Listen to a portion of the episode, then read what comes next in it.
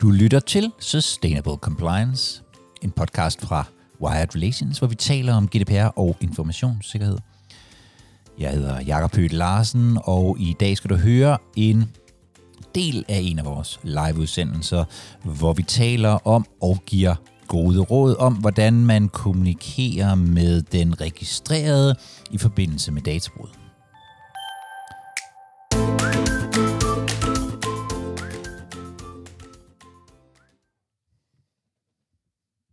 Så vil jeg hoppe videre til, til det næste spørgsmål, øh, som er fra en virkelig dedikeret lytter og øh, deltager, nemlig mig selv. Øh, øh, og, øh, og det lyder sådan her. Øh, for, for, nogle, for nogle dage siden, eller sidste uge tror jeg det var, der, der var der en overskrift på TV2's øh, hjemmeside, hvor der stod, 18.000 borgere har fået et brev efter datalæk. Borgere er, og så i citationstegn, vildt utryg. Det er så en borger, som journalisten har interviewet. Øhm, og det er jo virkelig sådan en catch-22, synes jeg. Øh, nogle gange skal man jo informere den registrerede, øh, selvom der måske ikke rigtig er noget, han eller hun kan gøre. Øh, og så sætter man jo et eller andet i gang ude hos den der øh, registrerede, og hvordan arbejder man med det? det, det, det den tanke fik jeg faktisk, øh, da, jeg, da jeg så den der, for jeg synes, det var sådan et, den der overskrift siger jo i virkeligheden alt. Altså, vi skal, vi har, vi har, vi har fået, vi har lavet brud på persondatasikkerheden. Det skal vi fortælle dig om. Og så er der nogen, der bliver helt vildt utrygge, som ikke var utrygge før. Og længere nede i teksten står der ovenikøbet, det er fuldstændig ligegyldigt egentlig, hvad det drejer sig om. Længere nede i teksten står der øh, ovenikøbet, at man anser det for meget usandsynligt, at, øh, at der rent faktisk er sket noget øh, i den her øh, situation. Så det er virkelig en, det synes jeg virkelig er en catch-22, fordi øh, sagen er jo helt banal. Når der er et brud på personsagersikkerheden, som vil indebære sådan en, en høj risiko for de her personers rettigheder og frihedsrettigheder, så skal man jo lave den her, øh, hvad hedder det, øh, den her anmeldelse til datasynet, men man skal også underrette den registreret. Så nogle gange er det jo bare en, det er jo bare en skal-opgave, om man så må sige. Øh, men det kan være mega utrygt at få den der underretning, specielt hvis der ikke rigtig noget, man kan gøre ved den. Øhm, og hvis man kigger på, jeg var lige at kigge på datatilsynets vejledning, Øh, underretningen, altså udover at den skal være klar og præcis og, og indhold, øh, så, så, så skal den indeholde nogle bestemte ting. Der er noget med nogle kontaktoplysninger, og man skal beskrive de sandsynlige konsekvenser af brudet, og så de foranstaltninger, man har truffet, eller som den øh, anden kan, kan træffe, ikke? eller hvad hedder det, den registrerede kan træffe. Datatilsynet siger ikke ret meget om, hvordan det rent faktisk skal formidles. Men når man, når man får sådan et brev, som i det her tilfælde var sådan lidt mere en side, kunne jeg se. Hvad tænker I så egentlig er det vigtigste for modtageren? Det var et konkret spørgsmål. altså, hvad, hvad er egentlig, hvad er, hvad er vigtigst?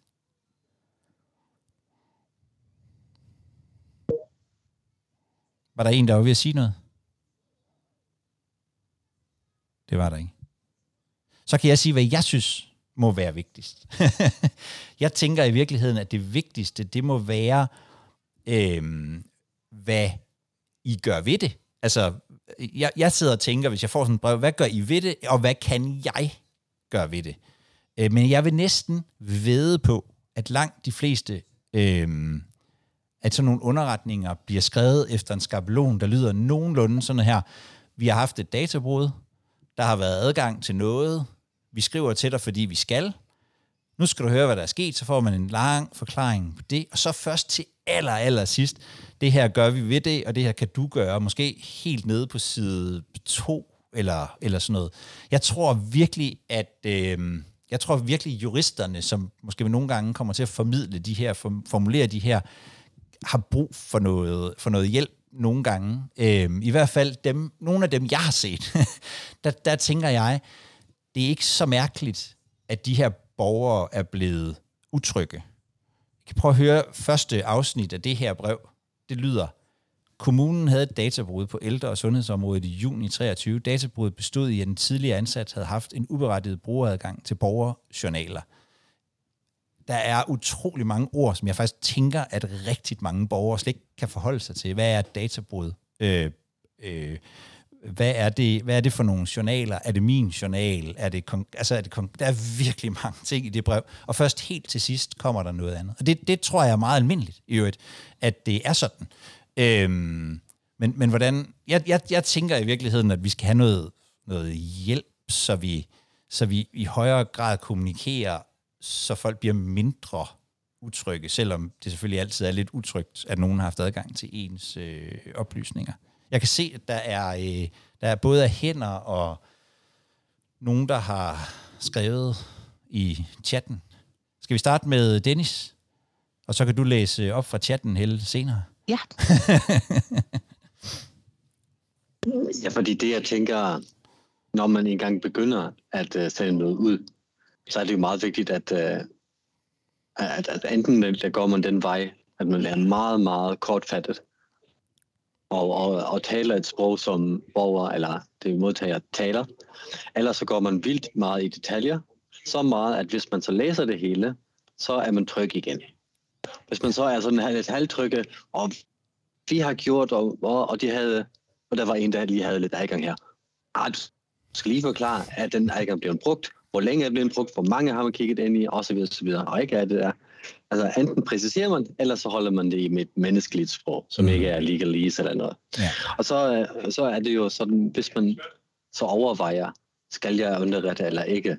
Okay, jeg kan underrette, men jeg behøver ikke. Så er det meget vigtigt, at man enten går den øh, vej, som hedder full transparency, og det gør man så en, til en del af ens øh, image og strategi, og, og, øh, og ligesom stiller sig op som, uanset hvad, så vil vi gerne være fuldt transparent, fordi vi ikke har noget at øh, skjule, fordi vi gør det godt, mener vi. Ellers så, ja, så overveje og afveje, om det har en, altså, om det er et stort nok brud, og om det har interesse. Øh, jeg læste engang fra Jobindex en, øh, hvor de skrev, øh, de endelig det simpelthen med, at jo, vi er bare mennesker, og vi forstår det, der GDPR heller ikke. Uh, og så, ah, men de har jo også gjort en del, og, og det er sådan dit og datten, og nogle misforståelser. Men nu har de fået, uh, fundet ud af, hvad der skete, og det var ikke så slemt, men de ville sige det alligevel. Og det synes jeg, dengang, da jeg læste det, måske kun mig, men jeg synes, det var fedt. ja. Jeg synes, det var rigtig godt. Mm. Tak, Dennis.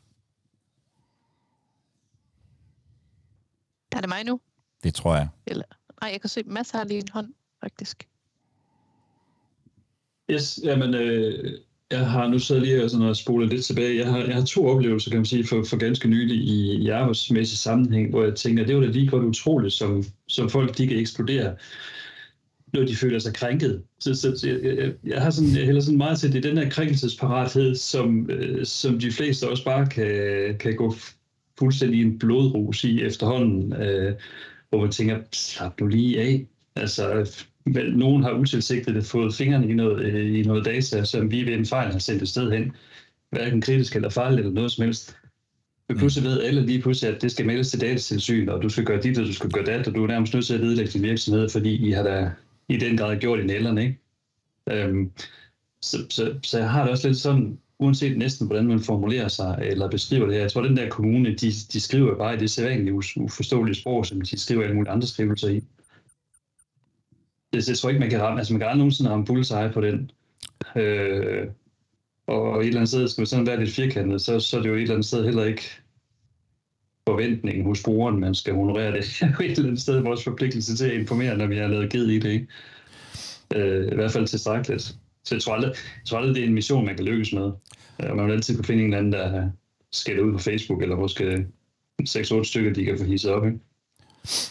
Det tror jeg, det, det, det tror jeg jo, at du har helt ret i. Det er en, øh, en afsindigt svær, øh, det er en afsindigt svær disciplin, det der med at kommunikere øh, den slags budskaber, fordi øh, det er i hvert fald min oplevelse. Kommunikerer man meget kort, øh, så, øh, så bliver det tit øh, utroligt øh, unuanceret.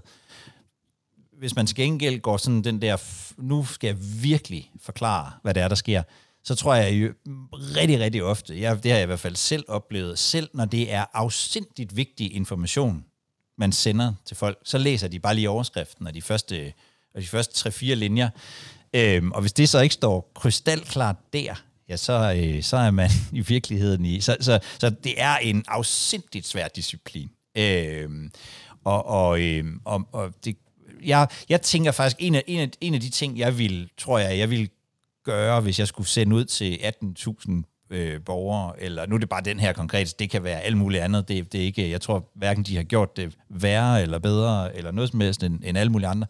Øhm, men en mulighed kunne jo lige være at teste den på, øh, på øh, en håndfuld borgere, så man i hvert fald er sikker på, at, at man forstår det, der står. Eller at, så, men, men, men ja, det er, en, øh, det er en svær disciplin, og vi kan altid finde nogen, der bliver øh, ophidset. Og folk er jo ikke blevet øh, Øhm, meget mere opmærksom på, hvad de har rettigheder og sådan noget. Så jeg tænker, du har ret med i, at, øh, at øh, næsten ligegyldigt, hvad man gør, vil man nok få øh, røven på komedie under alle omstændigheder i et eller andet omfang. Øh, så må man begrænse det mest muligt. Karine, markerede du? Ja, det var bare sådan et lille personligt input også, hvor jeg også har modtaget et, en, en, en underretning, og hvor jeg øhm, endte med at have siddet og læst. Jeg tror, det var også med halvanden to sider. Øhm, og efter at have læst det to gange, der var det stadigvæk ikke, det stod ikke klart for mig præcis, hvad det her brud var gået ud på. Så jeg, jeg tænker i hvert fald, at noget som at kunne være, have, have, have færdigundersøgt i hvert fald. Øh, man, jeg ved godt, at der ja. står hurtigst muligt, men der er jo ikke den der grænse på 72 timer, men, men så man virkelig har en klar besked på, hvad er det brudet, der er gået ud på, hvilke typer data for dit vedkommende har været en, en del af det, og, og, og hvilke konsekvenser der så måtte være. Ikke? Øh, og om det så er på tre linjer eller halvanden side, men hvis det bare ikke er tydeligt, så synes jeg, man som den, der bliver underrettet, føler sig en lille smule øh, ført bag lyset, eller i hvert fald sidder tilbage med flere spørgsmål end svar på det. Ja, ja. Ja, det er jo så, så har man risikoen for, at, fordi der skal, man skal også sætte en kontaktperson på, øh, så har man så risikoen for at blive lagt ned efterfølgende. Øh, selvom det nok i virkeligheden også er positivt nok, at man faktisk har mulighed for at tage fat i nogen og, og, og, og få en eller anden form for personlig øh, vejledning. Så Helle, så bliver yes. det dig. ja, øh, altså Laura skriver lidt om det her med, med selve underretningen, øh, og at, at det kan være en svær balancegang, fordi de har en stor andel af skrøbelige borgere. Men hvordan kan man forklare dem om et brud, uden at gøre deres mentalstilstand værre? Ikke? Så skal man underrette, skal man ikke underrette, hvor ligger man, man grænsen i forhold til, hvem der modtager af det? Og så skriver hun også, at det kan skabe lige så meget forvirring, når øh, de skal kontakte forkerte modtager og bede dem om at se bort for oplysninger, som de fejlagtigt har modtaget eller har set. Og så, øh, hvem er det, der er modtageren, eller hvem man skal kontakte. Ikke? Det, det kan være lidt svært. Øh, og, og Dennis han skriver, øh, at måske var den interviewede borger interesseret i domme omkring databeskyttelse i EU, og har set, at Max Schrems dengang havde fået 50 pund, fordi han følte sig utryg, når øh, Facebook sender data til USA. Og det kan selvfølgelig også godt være. Øh, Annette skriver, at der skal stå, hvordan modtageren af underretning konkret skal forholde sig, for at man får en forståelse af, hvad det er, der er sket. Og det synes jeg også giver ret god mening.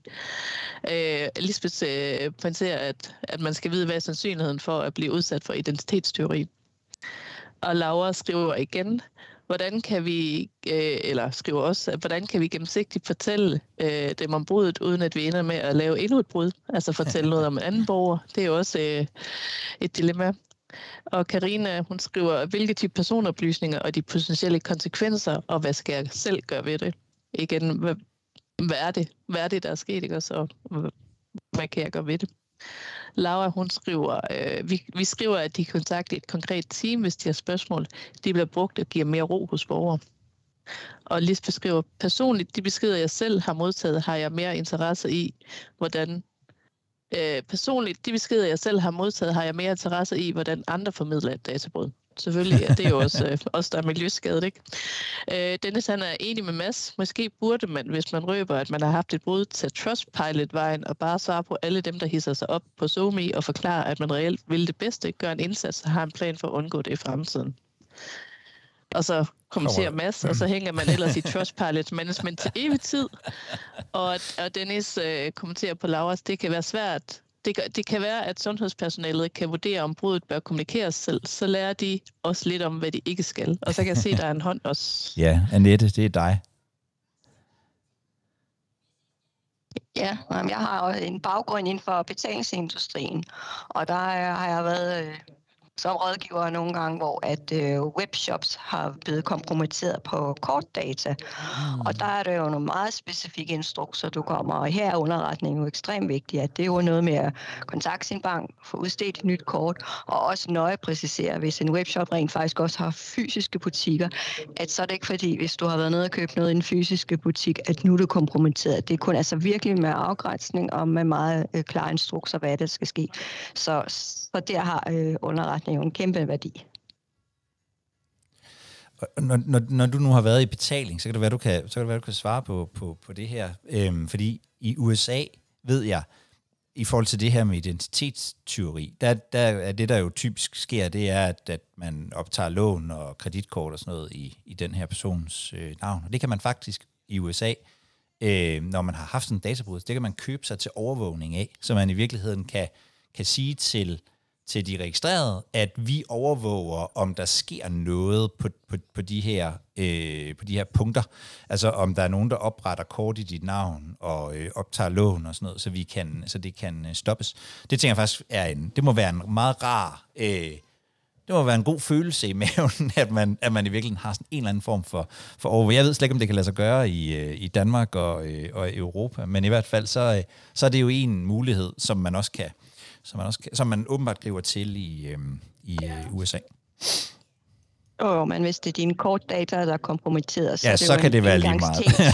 til dit kort, ja, så får du bare et nyt kort, og så, så er den Så er den potte ude. Ja, det er rigtigt. Men ellers så ved jeg, at der er øh, råd for digital, ja, øh, de der forskellige organer, at, at du netop kan gå ind og registrere dig forskellige steder, så man ikke kan optage. Så, så der er mange ting, man kan gøre for ja, ja. at øh, beskytte sin identitet. Tak. Men jeg kan huske en rigtig græld case, jeg har læst fra USA, hvor at en ikke så kvalificeret forældre endte med at øh, misbruge sit barns øh, personnummer til at så lave kreditkort og så ellers bare lade være at betale. Så, så det er en meget fin gave at give sin små purk, at du er allerede Ribers, inden du har kunnet skrive dit eget navn. Ikke? Det lyder Men, ikke rart. Der har åbenbart ikke været en aldersgrænse for sådan noget. Nej, nej, nej.